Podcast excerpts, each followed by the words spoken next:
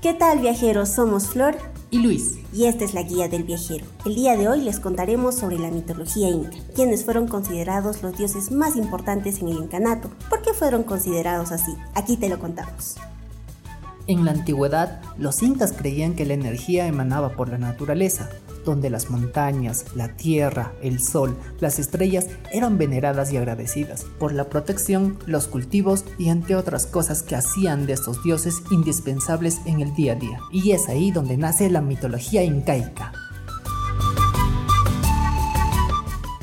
El dios más importante en esta mitología es Huiracocha, o también conocido como Viracocha, considerado el dios de la creación, ya que al salir del lago Titicaca se encargó en crear a sus tres hijos, el sol, dios Inti, la luna, Mamaquilla y a la Pachamama. También se dice que incluso llegó a crear a los gigantes, pero resultaron ser poco racionales y terminaron desagradándole por lo que los destruyó, con un diluvio. En este proceso llegó a salvar a Manco Cápac y Mamaugio, quienes posteriormente serían los fundadores de la ciudad del Cusco por encargo de su padre Huiracocha. Hundiendo su vara en el cerro Guanacaure. El dios Sinti.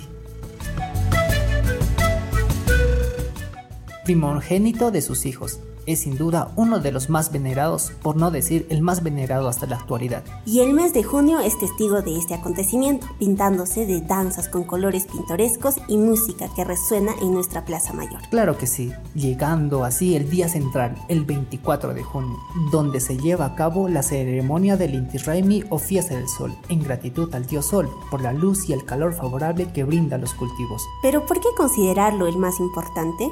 Los incas relacionaban al sol como el único ser que les proporcionaba la vida, pues a partir de sus bondades lograban el éxito en sus cosechas, permitiendo su existencia. La Pachamama o Madre Tierra, diosa que vela por la siembra y la cosecha en los campos, personificando a las montañas y provocando terremotos. ¿Espera qué? ¿Terremotos? Sí, Luis, son necesarios para la creación de las montañas, mesetas y volcanes.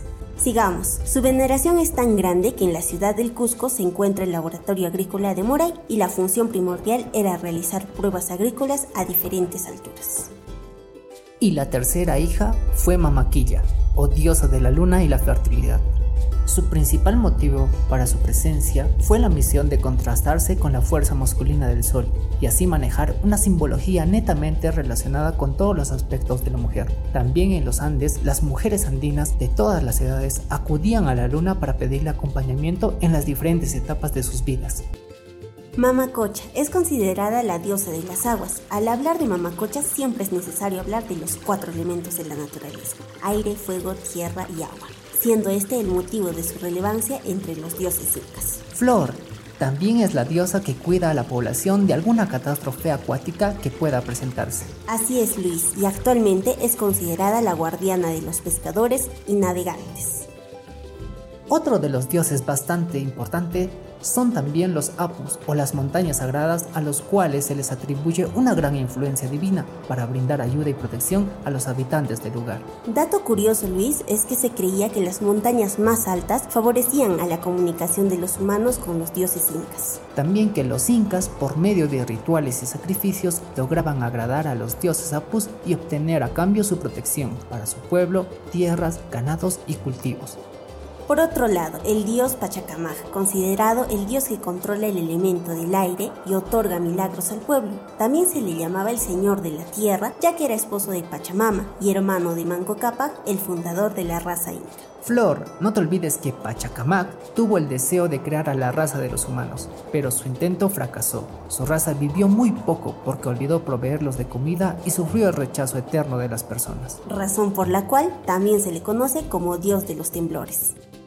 Otro de los dioses es Illapa, dios del rayo. Este dios era conocido también como el dios del clima. Era el encargado de hacer granizar, tronar y llover. Curiosamente, siempre se le representaba como un hombre con brillantes vestiduras que llevaba un garrote y piedras, con una onda que representaba a el trueno. Y el relámpago se producía con el movimiento y resplandor de sus vestidos, y la piedra contenía el rayo.